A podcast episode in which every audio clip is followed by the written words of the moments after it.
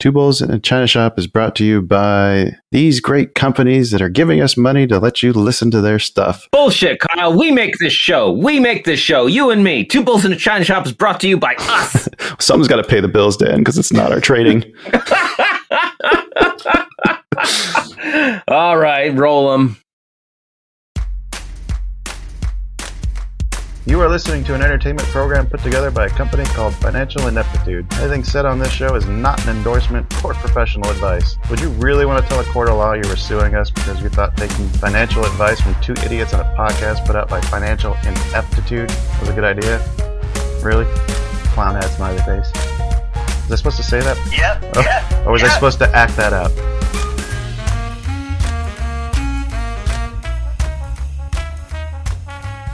Hello and welcome, everyone. Step into the China Shop. We've uh, burned the doors down. We're, we're just keeping it open 24 7 now. no, we're, we're, we're back here with you. Another exciting interview episode. Uh, I'm your shopkeeper, Dan, and with me, as always, is Kyle. How you doing today, Kyle? Doing good. Market's green. Plays are starting to work out. Yeah, yeah, yeah. I'm coming off of uh, three days in a row of, of, of gain, significant 5% or higher. Are you back to even yet? Oh, I passed even. Uh, I don't think I am. oh, fun stuff, fun stuff. Yeah. I'm so excited today, Kyle. We are joined today by another member of the Trade Pro Academy, none other than Victorio Stefanoff.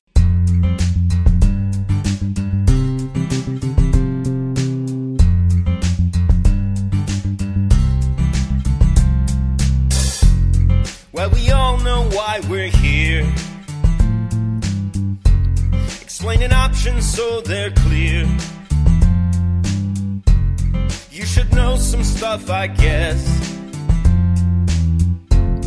Or your trades will all end up a mess. They're so ruthless on Wall Street. But Vico knows they can be beat. Just sit back, enjoy the ride. It's options learning Vico time. He's like the genie, try to remember when he's gone, learning the right things. Vico can show you how it's done, and you want to know all your options and more. Take your time, cause the light shines will make you smile when you realize the topic's dry. It'll take a while for you just to find out what deltas are for.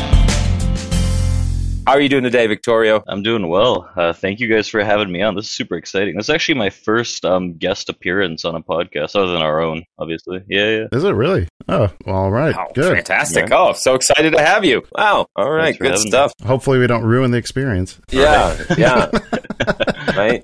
Well, try to keep the insults to a minimum. Oh, right. Oh, we'll keep at, till the end. You hoser. Perfect. keep in mind, I'm Canadian. I get I get offended easily. Why don't you tell us a little bit about how you got uh, into the game? All right, perfect. Um, so I actually started trading probably like maybe one of you guys or maybe both of you, like a lot of people in college. I I was just I was in engineering actually, and Mhm. I hated it.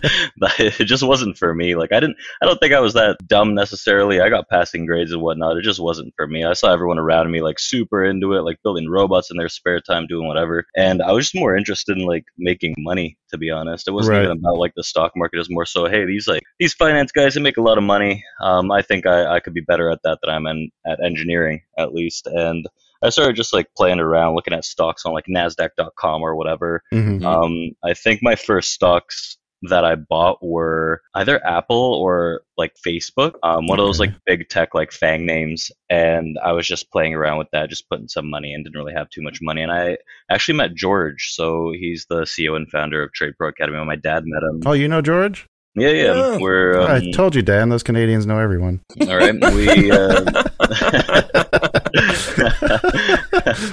it's a small place. Yeah.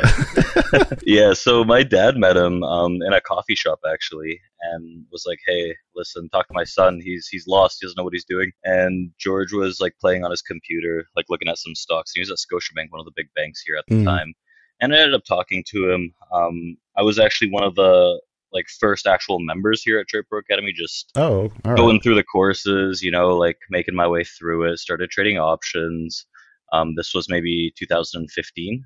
Okay. Um, got my ass handed to me after the uh, uh, one does during Yeah. the like uh, it was the China currency manipulation thing that summer. Oh, okay. So that um, I was doing really well. Like I had like 30, 40% return on um, some student loans that I Mm-hmm. actually threw in the market. nice. Oh, I love hearing those stories. yeah, just disaster. Well, like the student loans here aren't that crazy. Like I've heard like hundreds of thousands in, in the states, but like it was it was more so like towards like 10, 15 grand, let's say, and that's Right. Canadian, so it's like pennies on the dollar in comparison to the U.S. yeah. But um, like I was I was up pretty handsomely. I would say for a college student, I was like loving life. I'm like, holy shit, I'm I'm dropping out. I, I got this. Right. Um, China manipulates the currency, destroys the market. I lose uh, on top of the gains about 30% of the account, which isn't terrible. no. So took a drawdown and then slowly climbed back after that, and then took that account and actually started day trading futures with it. So I said I was swing trading options. I was like, enough of options. I'm gonna go day trade futures because that's where TradePro kind of turned the course, where it started day trading futures and created a course around that. Mhm. So George pretty much taught me all of that, and then I was just picking up bits and pieces, like learning stuff by myself. And that was probably like 2017 or so.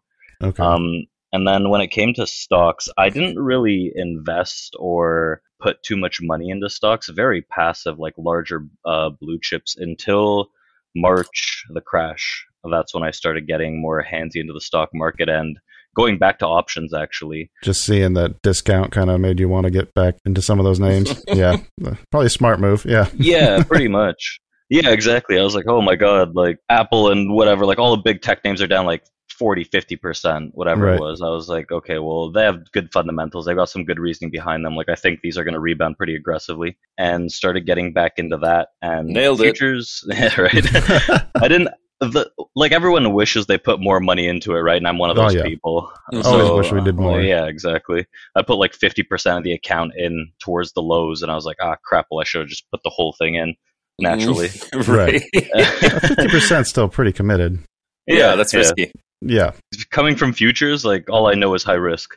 So I have yet to mess around with futures. They kind of scare. I read a couple horror stories where people didn't realize how the lots worked and thought they were Yeah. buying like a thousand dollars worth of something, and lost their whole account in like ten Yeah. minutes.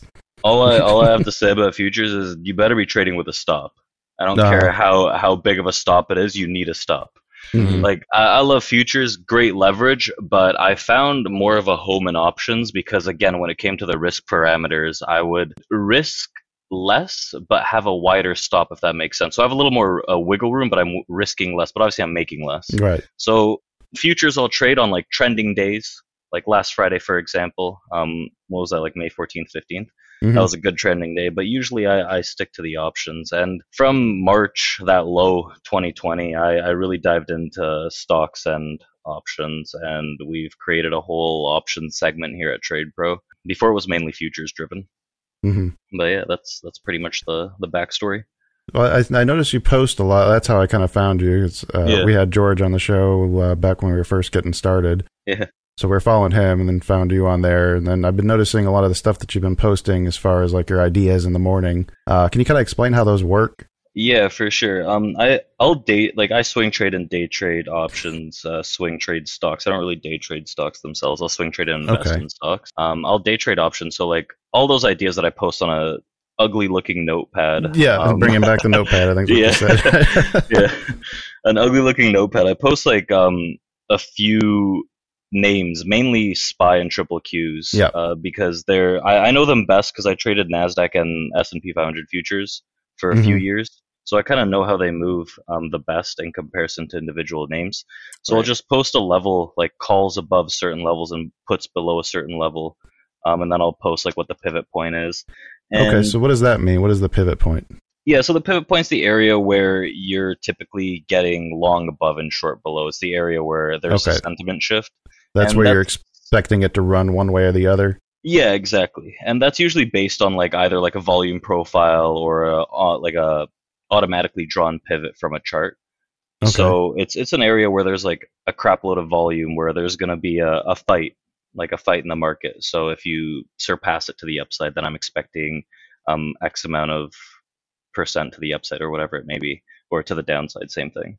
Okay, so I see you you list your pivot point, then you have your calls, and it looks like calls above. So I'm just looking at your morning one from this Yeah. morning. You get a pivot point on the SPY of 1455. Yeah. So now if it hits 14 or 415 and 80 cents, if it's running up above that, then that's your trigger to buy a call option. Yeah, yeah, to to a certain degree. So like above that level, I'm I'm getting um a little more aggressive with the calls. So what I've noticed is like a dynamic change in how markets move uh, over Mhm. the past few months. I'm sure you guys have noticed as well. Yeah. uh, the the uh, the volume has died out of the market, and I could attribute that to um, number one, fear, large institutions pulling Right. out of the market, and number two, uh, retail traders and investors getting blown out. Mm. Um, the retail trader is is losing ground, and they're moving to different markets like crypto, for example.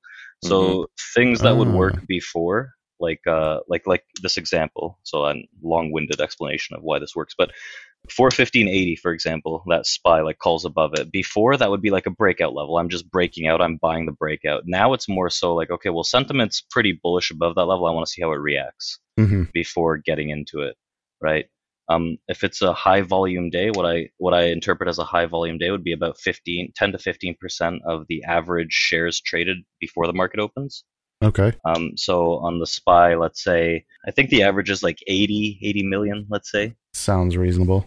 so let's say like eight to nine million pre-market traded. I'm going to consider that like a heavy heavily traded volume day and there's going to be more so of a trend in one direction or the other. Hmm so today with the spy it was like let's say 2 million i can't remember the exact number 2 million so that's kind of like crappy so Right. i i would i would look at those levels that i throw up on twitter as okay wait that's a sentiment change i want to see it above there and see what happened right so if it pokes its head above there and there's no real volume that comes in for example or there's no like Oh, uh, alright. stagnation right there's no pullback Mhm. stagnation where the price just stops then it's it's going to get like faded down Okay. Yeah, so those are like more guideline levels. Um, I just try to keep like Twitter and like social media a little more engaged um, and giving them kind of ideas. Uh, I because I talk in the in a morning room in like a Zoom recording, like well, not like this. I guess this is different, but similar to this. Mhm. but Right, it's it's yeah. like a a Zoom recording where we have like members from our community that would jump on and kind of like listen to Sarah, Chris, and I. So like three kind of moderators, I'd say, that follow options markets and talk about okay, well, this is a good level. I personally am, am entering calls or puts at this level. This is why. So like something like that. I don't really want to call it a signal. It's more so a like idea and qualifier. So I kind of want to help people like qualify their own stuff because I could drop Mhm. signals all day, but like I don't I don't know if people could get in and out the same way I do. So in my mind, I'm burning other people's money, right? Yeah, that's that is sometimes. Yeah. Yeah, I I love it. It's my favorite. No, it's my my least favorite thing. People will say, "What's a what's a good stock to buy? Uh, give me a good stock tip." And it's like, well, I could name a stock ticker, but there's so much more information you need to know to make that trade correctly. You can't just go out and buy it today and be like, "Hey, I'll make money." You know, you know what I tell people that ask me that actually. Um, I, I'm assuming that these people don't really know too too much about the financial market. I, I just say Right. buy the spy, buy and hold the spy. That's Yeah. what we always just say. Yeah. Like, it's I, I'm not here to tell people to buy AMC or whatever it is Yeah. or Ford or. I agree with Oh. you guys. Like, I'm not a financial advisor. I don't. I can't be liable for anything like that. Right? No, we want we, our goal is just to get people to learn about it. We're not. Yeah, Our goal is not to tell people what to do. That's, Yeah. yeah, that's- yeah. I'm pretty transparent about like my positions for the most part. Um, if I think they're like less risky per se, Mhm. and I'll disclose that as in, hey, like I I am doing this. I'm not telling anyone to do this. This is my risk. This is where I'm putting my stop. This is where I'm putting my entry. Is that what you're calling your lottos? Pretty much, yeah. Okay. So, that's what, on like on like Fridays or like maybe throughout the day where it's like, hey, listen, like this is this is kind of a gamble, but Mhm. this is what I'm doing. is this uh, now the the uh, community you mentioned? Is that your your EchoFin? Yeah, yeah, exactly. Um, it's it's just uh, community.tradeproacademy.com. It's it's a public community where there's there are private rooms within, but the public community, um, I'll still throw my ideas and like chat with everyone in there. If Mhm. anyone has any questions, it's it's relatively new. We just made the switch from Discord. Um, Mm. Discord was I liked it, but it was kind of a zoo. hey, we use Discord. Yeah, yeah, so do I, but on uh, on different platforms. right, right. I'm glad to say uh, our our Discord is less of a zoo and more just an open pasture for bulls to run around and smack into each other. Yeah, well, we kind of promote it as, as smash everything. buy buy all dips. All right. So, what are the, the key indicators then that you're usually looking at when you're coming up with these ideas? Uh, like, I, you post your plan in the morning before the Yeah. market opens, but what where are you getting those points at? Are you analyzing yesterday's price movements, or are you looking at the pre-market? Yeah, so when it comes to day trading, um, I'm I'm doing both uh, yesterday's and pre-market. So like they'll you'll get like automatically generated pivot points, which I take into consideration on like a platform like TradingView or TOS, whatever whatever anyone uses. Mhm. Um, other than that, like some indicators that I use are like moving averages. Um, these aren't like do or die; they're a guide. right. Uh, whatever indicator anyone ever uses, like if they tell you this is like the golden indicator, the holy grail, they're probably wrong. You're right. Yeah. Even even I use indicators and I don't like believe them 100%. I mainly use market structure, so how the market actually moves on like a, a five minute or two minute chart for day trading hmm and that involves just like general support resistance levels like gaps pivot points then obviously the moving averages um like a 20 moving average on a five minute is is one of the main ones that i'll use kind of like as a guide Okay. above i'm probably long below i'm probably short Mhm. um in that sense and then like pivot points under the pivot it's very hard to be long uh, you're fading momentum Oh, right. Yeah. and then above the pivot you should be long so those are the main things also like volume profile i look at volume profile because um, i used to do uh, tpo and market profile on futures Hmm. but i found that volume profile is pretty good for individual stock What do you? What does that mean? A volume profile. so the volume profile is uh, you either can get like a volume profile that tells you where the most volume was traded based on like a price point on the side Ah. okay. So um, I can use it for a day session, for example. So today's day session, if I open up the volume profile, I just have it on my screen here. Today's So- day se- session, the most volume was traded around uh, on the SPY, for example, around 414.60, Mm. right? So- So that's like a heavy fat zone of attraction, I would say. That's where everybody wants to get in. Then is what it sounds like, or or they're getting out. Every everyone is just pushing trades through that area. Right? Because you have to have a buyer and a seller to complete Right. a transaction. It's just the most transactions at that time happened um, at that level. So it's it's a uh, I would say a vertical volume rather than the horizontal one you typically see on the bottom of your charts. What what tools are you looking to look at that? Because I'm using Ameritrade, and I don't know if I've ever come across something that showed me that information. I'm I'm, I'm on um, Trading View actually, and uh, it's it's in the function key. You can it's it's one of the Is TradingView the one where you get the free widgets for like the websites? Uh, I think so. I think think trading that trading is. view is massive, so they, they probably Yeah. they probably do a lot of that stuff. They have a lot of built-in like indicators and stuff, and like random people would make their own and publish them. But some of the built-ins are like the volume profile, for example. I'm not really sure on Ameritrade. Um, us Canadians don't have uh, the privilege to use that platform. Oh no, really? You, you don't have can, uh, Canada Trade? We don't have Canada Trade, no. Uh, the way to take the low hanging fruit, Dan. It was just hanging there. yeah, I'm not, I'm not too sure on that on that platform. I'll I'll put in a request for what was it, Canada Trade, Canada Trade.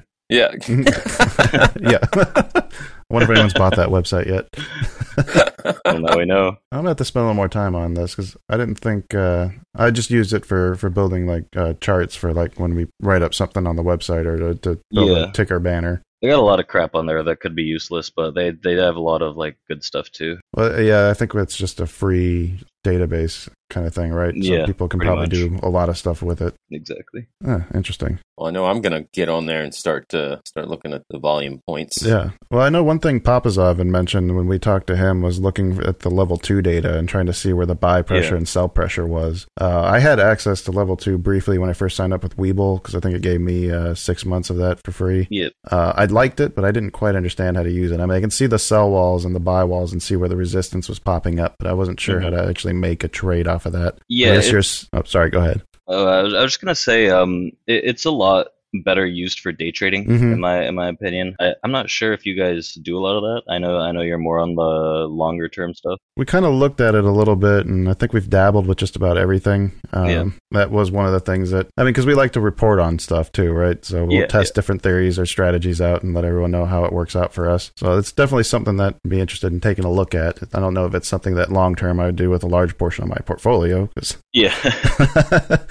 I like to make sure I know what I'm doing before I do it. yeah, yeah, I think right now we're really big on selling premiums. Yes. oh yeah. Okay, that's Mhm. a that's a great strategy. If you have like over hundred shares of something, I love doing that. Yeah, Selling the options premium, collecting the income. I've Oh, only yeah. been hit on that once, I think, out of the multitude times I've done it. you mean you've only had them put to you? Yeah. Oh, really? Yeah. I've got a Uh, bunch that are going to hit me next week at the Oh, end no. of, on Friday. uh, but it's all right. Made enough, I think. Uh, selling all the other ones. Yeah. I always feel really good when I sell a bunch of cash covered puts and then they don't get exercised. I'm like, oh, that, that's just free money. Right. Yeah. Until then, you're twiddling your thumbs, hoping for the best. That's the the hardest part about it is you're waiting. If you're selling them monthlies, then you you're, you're done. Like you know, I'll be done next week, Monthly, Monday morning. I, I I don't have like I I'm very um how do you say that like spastic when it comes to managing my accounts. Mm-hmm. So I don't want to wait that long for premium. Um, Right. I tried it once and I vowed that was the last time I would do it. um, it was just it, it was just like like a headache for me. Like it wasn't it, it wasn't like a mismanaged position or anything. Everything made sense, but just in the back of my mind, um, knowing not to hold because I was conditioned not to hold futures positions overnight because of these gaps. I Right. was like, holy crap, stocks gap all the time. Yeah. Like, I don't know. I don't know what's going to happen in a month. I've always yeah. That's one thing I've hated about holding something overnight. When it's like a real short term option, like I don't Yeah. think I should hold this overnight. I don't know what the fuck's going to happen tomorrow. Yeah. so do you- do you guys um swing trade options like directly other than premium writing as well, or is it m- mainly just premium writing? When you say swing trade, what's the actual definition of that? Is that basically a day trade thing, or I'd, I'd say over a day, anything over a day, under a year. Um, I like to look at like when the earnings calls come out, and I see a stock put out like uh, you know really good earnings, but the Yeah. expectations are way too high. It falls too hard. Um, I'll try to buy you know a couple short, you know, couple Yeah. calls at like two weeks out, and uh, see if you catch on the rebound, get a little bit out of that. Is this uh, before or after the earnings report? I wait till after Okay, okay. because I want to see the actual earnings. I want to see Yeah. if they were actually good, and people are just overreacting, or or if there's just too much you know expectation built into it. Yeah, well, what I've noticed throughout this past earnings period was like just debauchery because based on like fundamentals, earnings reports, all that forward guidance, a lot of uh, growth and tech names, social media Mhm. names uh, were projected to do really well and have done really well, but just the the the market just hammered them lower and continued that Yeah. trend Right. for like a week while value just continued to grow. Yep. Mhm. Yeah, I took a little bit of a beating on some of those. Yeah. that's that's like the the number one the number one thing in my opinion if you can time and find when to switch from value to growth that's when you're going to make the most money Mm-hmm. sarah who's actually an options trader she trades predominantly on order flow and through her i learned a lot about order flow and she was actually timing the the switch from tech to value in about february Oh wow. which convinced me to get out out of, of out of a lot of my tech and um, growth names not not enough to not take a hit but Right. enough to not cry about it overnight. Nice. But yeah, there's like looking into that. If you guys are going to look into anything, um, options order flow, watching how like institutional money moves around, uh, because it, it really gives you an indication for medium to longer term as well. Are you talking about like the Benzinga options alerts that come out where you can look and see unusual activity? Uh, not necessarily. Like it, it is similar to that. Is kind of similar to unusual activity, but looking at it, um, there's there's a program. I think it's called Trade Alert. Or mm, let me just Google it just to make sure. Are you talking about looking at like the ratios, like calls to put ratio? A lot of that mainly looking at options flow how much premium flow and dark pools come into certain positions and how much pull out of them. Hmm uh, what sizable options positions are open because um, the options market uh, like market makers have to hedge their positions by, bu- by buying common stock right. so if you see a massive inflow of let's say uh, 25 million so this is actually a good example because i remember this happening um, on pinterest hmm actually. Um, there was a huge position around, I want to say either early February or late March, one of those most recent spikes, and there was a huge position for about $24 million of call option premium bought Oh wow. for a strike of about like 75, I think, Uh-huh. which was at the time, I believe, in the money. right. So that would indicate like huge bullish um, flow, and someone's thinking that this thing's going to be $75 plus the premium paid, Right. which could have been like 20 bucks, let's say. So they're thinking pins is going to make a move towards 90, right? Mm-hmm. when big positions like that open up, you wanna you wanna take a look at those because those are the positions you want to ride out, right? Right. The hard thing though is how do you know whether it's it's them making a, a bullish bet or hedging another position? So it's by uh, analyzing what the position is on this platform called Trade Alert, because you can Mhm. see all the positions, what that single individual or institution has opened. Is it a hedge? Is it a bullish bet? So you Wow. actually know who's making Wow. the bet then too. Yeah, exactly. Like you know, you know if it's bullish directional. You know if it's a hedge. You know if it's a premium grab. You know if it's like nothing, right? Mm, Right. It depends on if you understand how to interpret it. So hmm Um, I'm not the best at it personally. Um, I'm just learning through Sarah because she she knows it really well. And sometimes I, I catch on a little quicker, but I'm still in the learning stages of it. But for example, like those bets were made um, early February or uh, late March when we had those aggressive pops in growth, Right. and then they got liquidated. Right, massive dark pools are just selling like millions and millions, like tens, hundreds of millions of positions. You're like, holy crap, let me get out of this. Hmm so even for the longer term when you see positions open like that like uh, i'm i don't i don't have one off the top of my head but let's make one up right? On apple for example Right. on apple let's say you see someone opening up a position for 50 million dollar call option for uh, january 2023 right? You want to watch how that position either stays open or starts getting smaller or bigger. Uh huh. so day in and day out, or every week or so, you don't have to watch it every day, obviously, but every week, every month, you'll notice like, is there a big change in that? You can set alerts. Is there going to be a big change in that? Right. And that's how you can kind of follow where uh, money's flowing out of and flowing into. Huh. Which website were you using to look at that information? It, it's called Trade Alert. It's it's like a platform. That's awesome. the The platform itself visually looks terrible, but it's amazing information. right. it's one of those things, you know, like where institutional like boomers use it and they're like okay with it. right. So they're not going to update it because it still works. like like Notepad. No. yeah, they don't. They don't care. Okay, you've mentioned the dark pool a couple times, and I think Yeah. uh, that's been kind of on everyone's mind lately. Um, I think there was some recent. I don't know. Was it the S- SEC that just had a new ruling that closed down some of these? Um, they they had. I I didn't. I didn't read it. I saw something about the SEC about that. I don't know exactly what it is, but I know there has been some kind of um like OTC talk. Mm-hmm. I think it was um, and then some kind of I think it was a couple weeks ago, actually, but I think they shut down a couple because there was an amendment uh, or a request for an extension hmm, for like TD Ameritrade and some of the bigger brokers to, to keep their their exchanges open or their dark pools open until people can find a, a, a sufficient replacement. But wh- I I mean, what I understand the purpose of that is is so that way like a big name can offload or buy a large block without alerting the rest of the market that they're making this move. Is that basically accurate? Yeah, which is kind of BS because if you start hiding positions like that, then like it's they they wanted to kill the retail crowd from the beginning, especially once all this stuff blew up. Which like I mean the GME, the the short squeeze that happened when everyone Right. understood what a short float meant back in January. Mhm. but they like ever since that happened, like everyone's just trying to pin it on retail investors when like it's it's not really retail investors, No. right? Like No. like how is how how am I gonna move a single stock name by myself, or me and a couple of other friends are gonna? It's just it doesn't make any sense. They're they're just trying to like weed weed retail out more and more. It's kind of what it feels like, doesn't it? Some reason, like I don't I don't know what the like what the reasoning is behind it. I I've heard that too many millionaires had been made, and uh, like yeah, that's like I'm not even kidding. oh, Like I, I, I legitimately heard that th- there were too many millionaires being being made throughout all this market stuff, whether it was through crypto or the short squeeze that happened early this year. Mhm. There was too many damn millionaires, and now they're thinking of ways of how to stifle retail. I hate hearing that. I I feel like it's like a like a 50s American segregated water fountain thing. Right? You know, it's like no no no, you can't use our water fountain. No, We've been using this water fountain for years. It's just ours. Get out of here. You don't know how to drink that water. You might hurt yourself. Yeah. exactly. there, the water won't go away, right? The water's gonna be there for a very long time. But Exactly. you still don't know how to use it. I'm gonna, I'm not, I'm not gonna teach you how to use it. So get out of here. Yeah. yeah.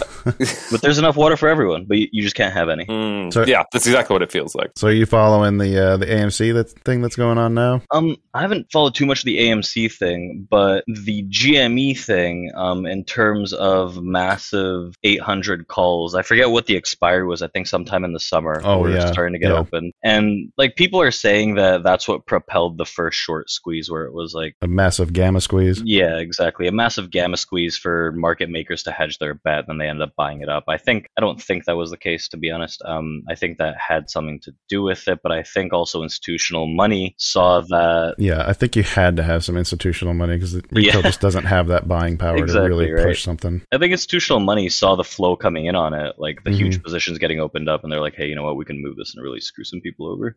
Other institutional people that is. Mhm. Do you think AMC has the same potential that GameStop has? Well, AMC like now after the squeeze, so like AMC was like a two three dollar company, right? And I was Right. In December. I was yeah, I was I was looking to um I, I bought shares, not many shares because of, it was a reopening play in my in my eyes.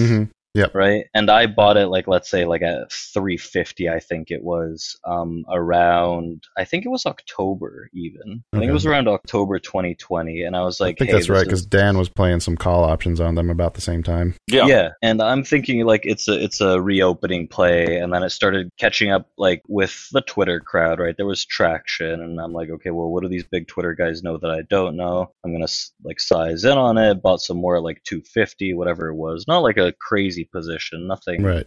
nothing ludicrous by any means. Like a five figure position, right? hmm not like massive though. Um, and I'm thinking, okay, well, I'm gonna cut my losses if I lose like 30% of this. Like, it is what it is. Like, it's gone.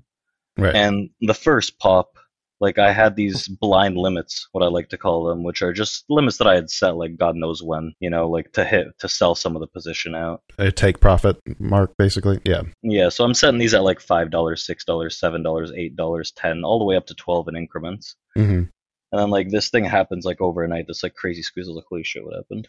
right? And they all got they all got flushed out, right? Like all the profit taking got out, and I'm like, okay, like that was that was like the only sizable money that I think I made from this whole debacle between like GME and AMC and all that squeezing. But like the point the point is like they're I don't know what the position sizing right now in terms of options is on AMC hmm but it does it does have potential right? Like gme i told you guys i had like a story from uh, financial institutions here in canada Yeah. where i know someone that works at one of the big banks and he's getting phone calls and it's these it's these i don't even know if they're kids or not but they sounded like kids based on how he described it and like I don't like early 20s let's say and they were calling him and asking him hey can i put a limit on gme to sell it at a million dollars a share Jesus. and he he's like, "What do you like? What do you mean a million dollars this year? Like, what what what's going on?" And he like he got one phone call. And he's like, "Wait, this like someone's like pulling my leg. This is BS." And he kept getting them. Like he kept getting them from like older people, and he's like, "What the fuck's going on?"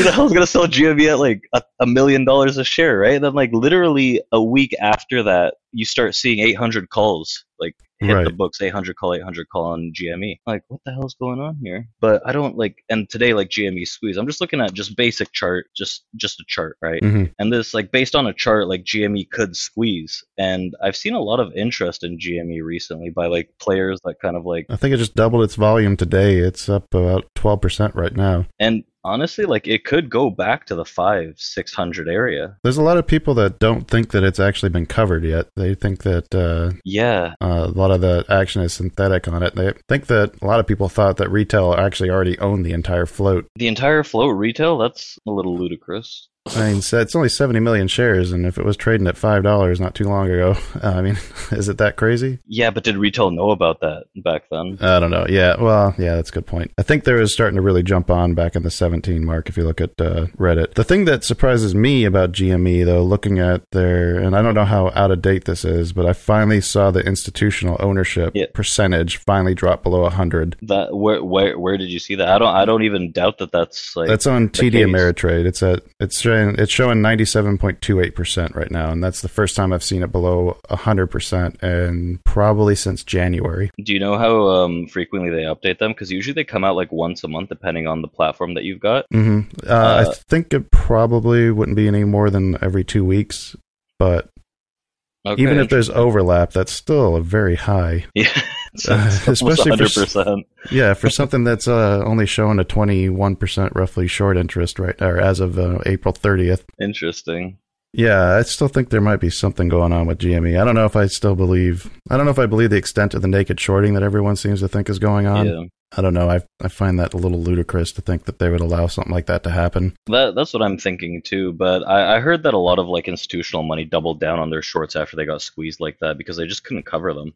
Hmm But I I I kind of agree with you in terms of like I don't know if it has the potential to make another squeeze back to where it did, um, or if there's that much naked shorting going on. To be honest, I mean, that's kind of what it all relies on. But I mean, Yeah. if you, I don't know if you saw any of the uh, the comments from Aaron Ad, uh, Aaron Adams, is that right? Mhm. CEO of AMC. Yeah. Um, he when they just did their earnings on the earnings statement, uh, there's 3.2 million owners in retail of AMC, and they own four fifths of the company, and that was as of March 11th. oh my god, wow. Yeah. So maybe there is something to it. I don't know. I've, There could be something to it in that case, but the the short squeeze would happen with just more buyers driving it up to those short covering levels, right. right? Like there just has to be attraction to make that squeeze happen. So like let's say I don't know, these institutional traders say, you know what, I'm going to cover above 220, for example. hmm So it could go up to 2 219, 218, just muddle around there and look like it's squeezing like crazy. But until it reaches that threshold area, it's not really going to do anything. That's what happened with the original squeeze. I, I think the original squeeze number was in the hundreds, hmm and that's when when the institutionals were like, okay, like we got to do something about this. Yeah. So it, based on a chart, um, I don't really know what the numbers are. I haven't really dived into it too much. Based on a chart, it does look like it has that potential to go for another another run. I know. I'm. Uh, I'm hoping I don't have to go back to work. So right? I don't have all my eggs in that basket, but I'm. Uh, I definitely took a lottery ticket on it. yeah, yeah. AMC. If if GME goes, AMC is probably going to go with it. Well, I, yeah, I got a little bit of both of them still. I figure, you know, what the hell. Nice, a good hedge. Not necessarily a hedge. I think that's kind of a double down. Yeah, right. God, what was the other number with AMC that I saw that kind of blew my mind? Oh, the uh, the cost to borrow. I think as Yes. of last at last week, at some point, it was uh, up around like 240 percent interest. oh, whoa. I think Trey on Trey's Trades mentioned that uh, the sell, the short sell button on Webull had been disabled since fucking January. Whoa. Uh, this is a extremely hard to borrow stock. Uh, that sh- that fee rate had been uh, basically skyrocketing over the last week and a half or two weeks. That's like trying to buy crypto on Coinbase. That's I learned that too the hard way. yeah, me too, man. Uh, like, I- what what is this five dollar charge for a hundred dollars of coin? I googled it just to see how much one Bitcoin would cost you. Not that I was going to buy a full freaking Bitcoin at 60k, yeah. but yeah, I think it was around like a grand. Oh, that's what their fee is. That's what to buy one full Bitcoin. I think the fee was around a grand. I might need to buy some shares of Coinbase because it sounds like they got a really good profit model. Yeah. until until everyone figures out that you can purchase crypto without getting destroyed on a spread like that. Yeah, I, th- I put you know a couple hundred bucks in there just to see what it was all about. We've been talking to a lot of people about it. I just wanted to know. yeah, yeah. Uh, yeah, I, I don't think I'll be putting any more into it. I was I was curious if I was going to get that same charge when I tried to sell it. I, I think so because there there would be a spread, right? It's kind of like forex in that sense. Like uh, you can't give away ten percent of your fucking profits and ever hope to make money on anything. Oh yeah, exactly. Dan, you got uh, what else you got? Uh, yeah. Um, I wanted to to to ask a little bit more about. Uh, oh, I don't know. I don't have my notes here. No, well, Ask away. no. Um. Do you do you? So when you when you play around with options, uh, do Mhm. you follow any of like the traditional name strategies? Do you ever like drop an iron condor? You ever you ever straddle or strangle? You ever do anything like that? so very rarely, to be honest. Um, mhm. I I kind of like to just do straight calls or puts. Um, I, I do like the the um, I don't, know, I don't know the exact technical terms for this, but I would say like the inverse iron condor when you have a post earnings flush. So like an earnings, the options volatility would increase, right? Right. Mhm.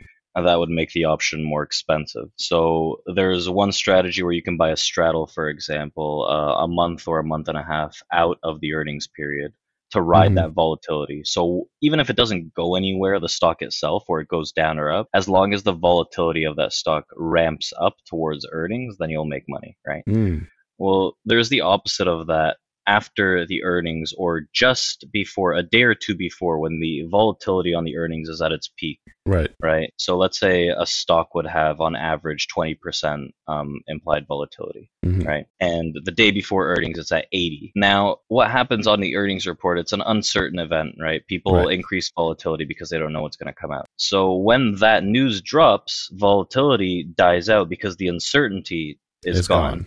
Yep. right? So what I would do is sell an iron condor, so the reverse of that strategy. So or, or I would sell a put and a call at the same strike.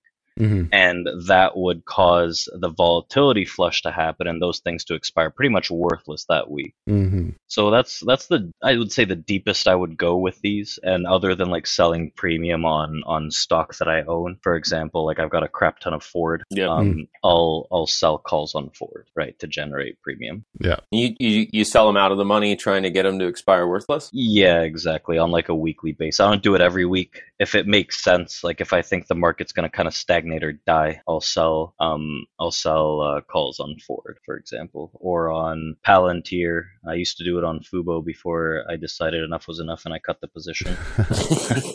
Palantir's got some juicy premiums right now. yeah, I think It- I, I think I was getting around a dollar eighty for a, a twenty one dollar contract. Uh, that was last week. I think Friday. right. It's it's great. It's great when they have high IV, but Yep. they you know they won't really move too much. So if you sell them like further out the money for a weekly expiry, you're you're Right. high probability of collecting that premium. I don't even mind if they take my shares because I'll just turn around and sell a put the next week. Yeah, that fair enough. I want to hold on to these though. Well, I mean, are you are you long? Are they uh, if they were to be sold, would you be getting long term tax ca- uh, long term capital gains tax on them? Or yeah, yeah, that's definitely worth holding on to. I, I wouldn't Yeah, want to yeah. fuck around with that. yeah. I'm, I, I I have high hopes for Palantir. I got in close to the IPO. I bought at the IPO and then it went nowhere for a couple weeks, and then I got ang- uh, uh, I got bored with it and I sold it. I was sick of seeing it lose. Dude, I thought you were an investor. I'm in it now. what? Oh, Zing! Take that. I am uh, on other stuff. I call myself an every other day trader. Ah, okay.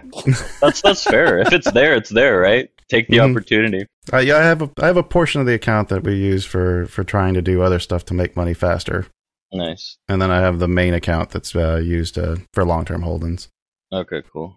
But yeah, I don't want to blow myself out. But Yeah, I'm juggling multiple different accounts for multiple different things. Like I, I kind of agree with you. I don't want like all my crap in one account. Mm-hmm. Um, if I have like I have like a growth and tech account, for example, that is almost all in cash. Mm. I've got like an like a long term retirement one, a swing trading one, like a different Mhm. long term one, day trading one, whatever it is. But yeah, if anyone's listening to any of that, split up your accounts. yeah, I need to finish splitting them up. I got I got so many different accounts though for different retirements, different jobs I've worked at. Give me another one. So Oh, okay, yeah, that's different. I've got all the retirement stuff. My Yeah. I've got three different trading accounts right now, as far as like just trading stocks.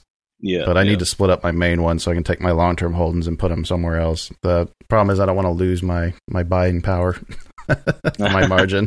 that's the only thing that's held me back.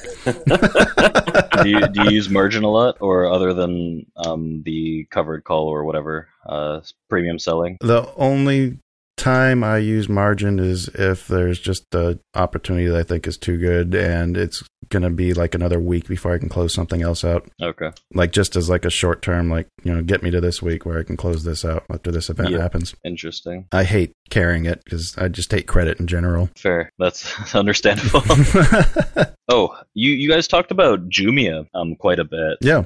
Mhm. What is what is the what is the take on that? I'm I'm interested in in following up on that. So it's I, I think the way they describe it is the African Amazon. Yeah. I think Baba is probably a more apt comparison because it's still a developing nation. You know, Amazon's in America. Uh, we've already quite developed. I think it really all depends on how you think Africa is going to develop as far as like a middle class. Are they are they going to follow along like India is starting to, like China is already kind of done, uh, and then who's going to fill that void for that that e-commerce giant? Yeah. because right now there's nobody there. There's nobody to try to take market share away from Jumia. They have the entire market to themselves. That's an interesting um, idea there because Africa is what it's it's over a billion people for sure. Right. And then I think even isn't Nigeria like uh, on is that the one that's on the upswing that's got its own its own trading and uh, indexes and I think it even has its own like kind of Bollywood. Ni- Nigeria's got a very strong oil economy, Mm. so that's something to consider um, in the future as well. Should that be a like dying resource? Oh, For example, in the next like 10 to 15 years, right? Because a lot of the African economy hinges on a lot of that oil production. well, you got to think. I mean, oil is not just uh, gasoline. I mean, everything that's plastic is made out of oil Ye- too, right? Yeah, for sure. So, I mean, even if we do shift to EVs, I think even if you know combustion engines start going away, it's not going to be the end of oil. Oh yeah, like there there's a lot of production alone, hmm right? Like even to create like batteries, right? Um, for those EVs, Right. uh, a lot of like the infrastructure behind it, right? Like it's, it's kind of counterintuitive in a certain sense, but like longer term, like you'll start slowly eradicating oil. Um, and uh, speaking of oil, what do you what is your take on the reopening, the reopening sector coming coming to life and the over the last few months, like oil, flight, uh, retail, stuff like that? I'm worried that a lot of it's already been baked in because I think uh, didn't airlines already see a really large move um, over the last like three months. Mhm. Oil is still seems to be kind of lagging though. I've finally seen like BP, British Petroleum, finally starting to kind of climb up. Uh, Yeah. I've got a pipeline that I I like in my long term holdings, Enterprise products, Yeah. uh, EPD gives a really nice dividend too, by the way. Uh, they've been finally starting to kind of climb up. I mean, yeah, opening everything up uh, can only be good for that. Uh, it looks, I think a lot of that's already kind of been baked in. I think with the markets, it seems like people are, are speculating on it happening, you know, three months before anybody even thinks it's going to happen, right? Yeah, yeah, for sure. Like, like look at all the different retail stores that are trading at like all time highs. Uh, like XRT, the the retail ETF. Um, George and I actually had a running joke about XRT because we usually play it throughout the before the Christmas period for options. is that the one that everybody's on uh, Twitter talking about? I keep seeing all the ads for. XRT, I'm not sure. Uh. It's it's the the SPDR ETF, yeah, for retail. Okay. All, all the S- retails on that are on the S and P. hmm Yeah, so the thing used to trade around 40, 50 bucks when we used to play it for that like Christmas ramp, the Santa Claus rally type thing, where everyone would spend their money buying retail stuff, right? Nice. Yeah. And I looked at it about a month ago; it was like ninety dollars. I couldn't believe it. Oh, jeez. I was like, "This is this seems a little too inflated."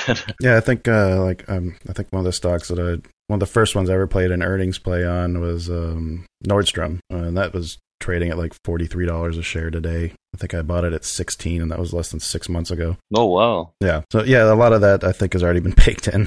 interesting. I I do I do agree with you in terms of the retail stuff because like in Canada, like this our economy is insignificant in comparison to yours, and just because we're shut down, Mhm. a lot of us just turn a blind eye to like the reopening stuff because we're like, oh yeah, we got a lot of reopening to do. You know, like who cares about our our uh, retail stores here? Like retail, I think in the states, especially because a lot of things reopened, I think that's um that's a little overbaked, like you said. But I think there is still potential in travel because even though they did see a surge, hmm travel is like like 70% of oil use in like the states i believe is for airlines and travel which are still expected to see over like hundreds of percent growth in the coming year Well, and we're just about getting to that point now where people start taking all those summer trips too. So Yeah. yeah, there definitely is potential. Things are finally starting to reopen. I think uh, the CDC finally like le- loosened the guidelines on wearing Mhm. masks Mhm. indoors Yeah, and outdoor. I know that's one thing that keeps me from going out too much. oh man i got yelled at in a hallway here for not having my mask for talking on the phone not too long ago. I got my vaccine. I should be good. Should be good. All right, Kyle, you wanna you wanna move on to some of our fun and games? Yeah, I guess we're getting close to it. Okay, so I got some some. I think we're gonna call this kind of uh, ask a Canadian. Okay. How does that sound? You're gonna help help uh help your friends down south of you because we want to understand our northern neighbors. all right let's see if i know any of this it's kind of a mix of that and a little bit of trivia. okay cool All right, so so the trivia here is uh, what's the most purchased grocery item in Canada? Oh god i want to say maple syrup because that sounds obvious No, it is not maple syrup. Most purchased grocery item in Canada. What the hell? Do you guys? So this is like a college thing. I think it's either either Mr. Noodle or Kraft Dinner. Kraft dinner is the answer. Really? Okay, so what is Kraft dinner for you guys? I asked George Papazov this question, and he just gave me a story about making some while he was late for a class. yeah, he got a little philosophical about it. Oh yeah, George goes goes deep into the metaphors and the talking. Um, Kraft dinner is disgusting, in my opinion. A lot of people would would disagree with me. It's it's the concept is just like I don't know repulsive. Anyways, it's it's like noodles, like macaroni that are they come in a box and they come with a package of this like powdered cheese. okay, so it is Kraft. Okay, Yeah. It's Kraft macaroni and cheese. Ye- yeah, yeah. So you like boil it and do whatever you will, and then you put the disgusting powdered cheese and you swirl it around. You throw some milk in that, and uh, and yeah, and, and butter and like ketchup. I don't know, whatever. And butter. Don't forget the butter. That's my favorite, by the way.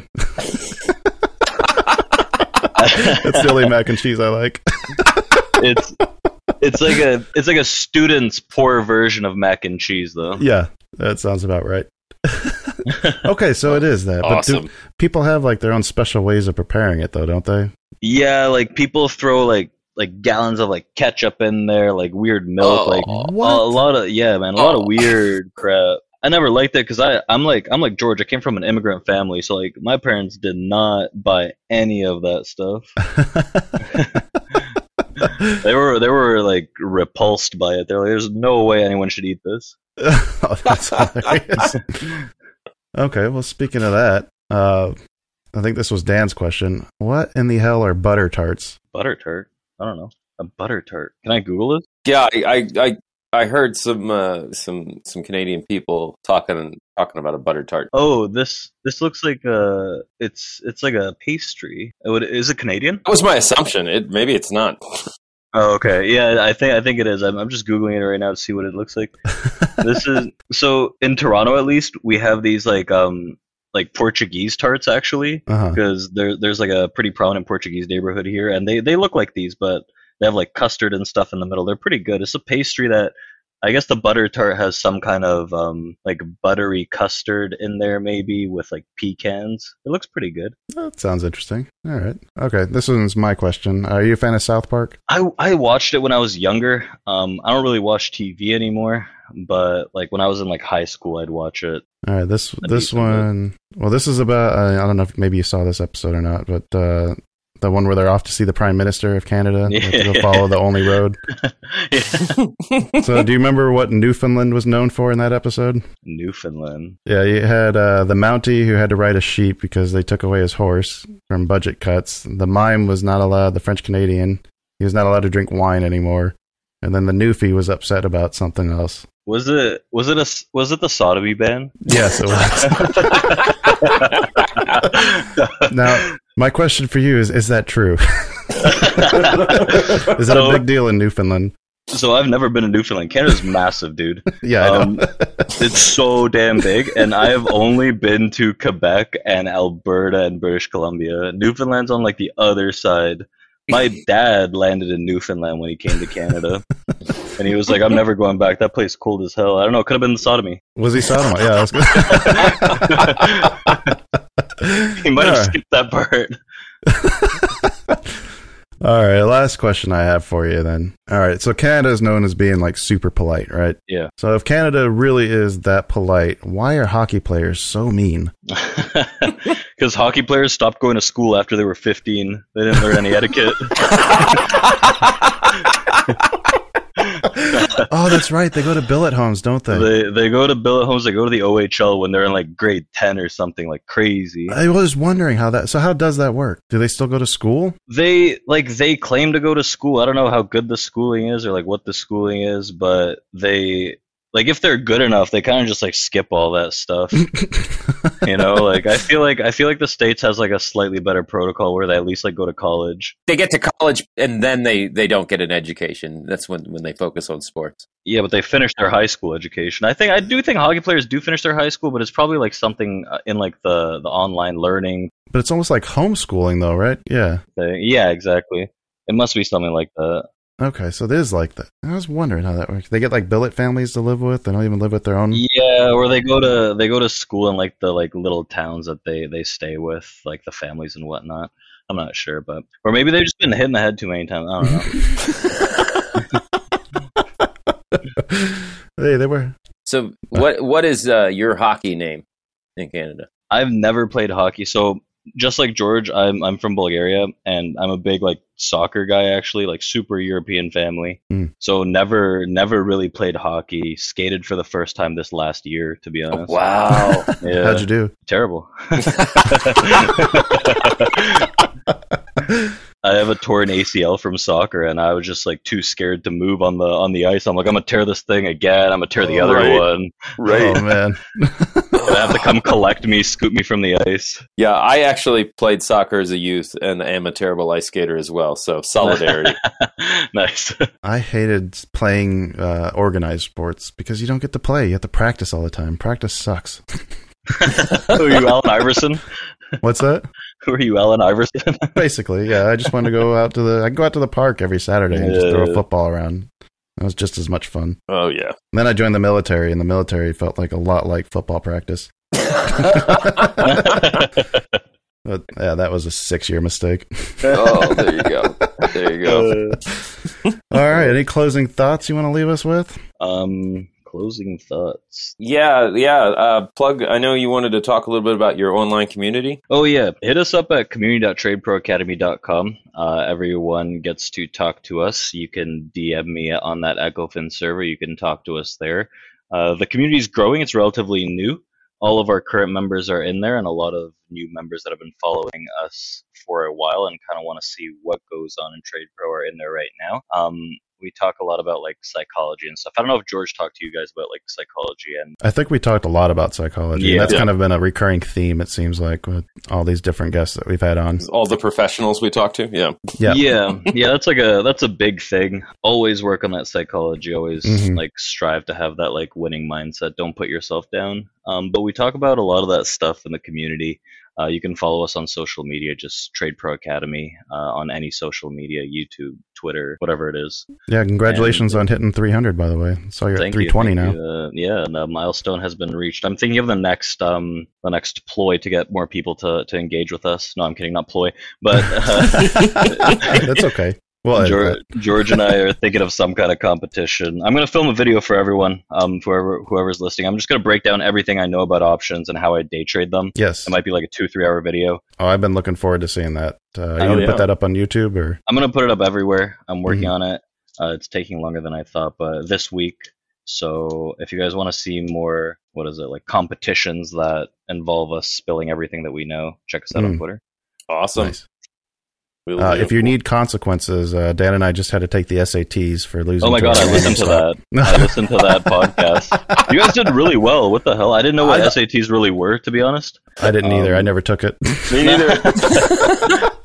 But you guys scored in like a high percentile, no? yeah. yeah, um, we brushed I mean, up to the 90th percentile. My wife graded it though. I need, we need to post the results so that way people can call us out if it was graded wrong.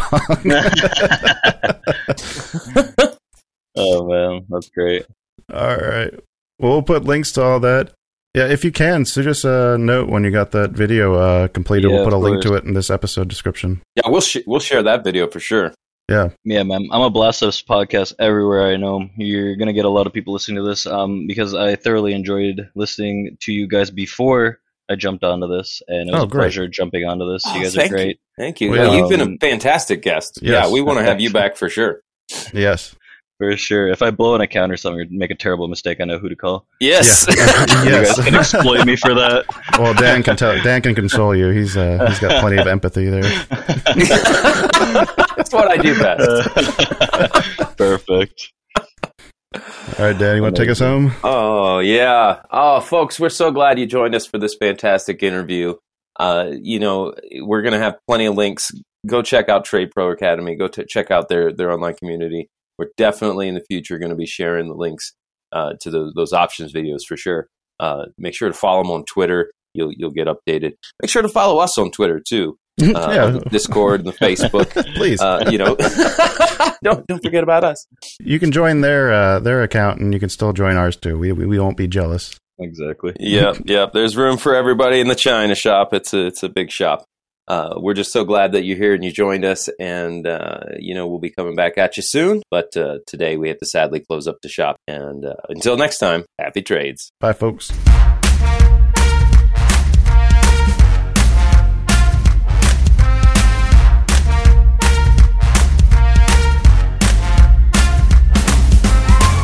Two Bulls in a China Shop is an entertainment program, and all thoughts and opinions expressed in the show belong to the hosts and not of any company. They are not intended to provide specific advice or recommendations for any individual or on any specific security or investment product. It is only intended to provide entertainment about stocks and the financial industry of trading. If you make trades based on what you hear in this show, you assume all risks for those trades.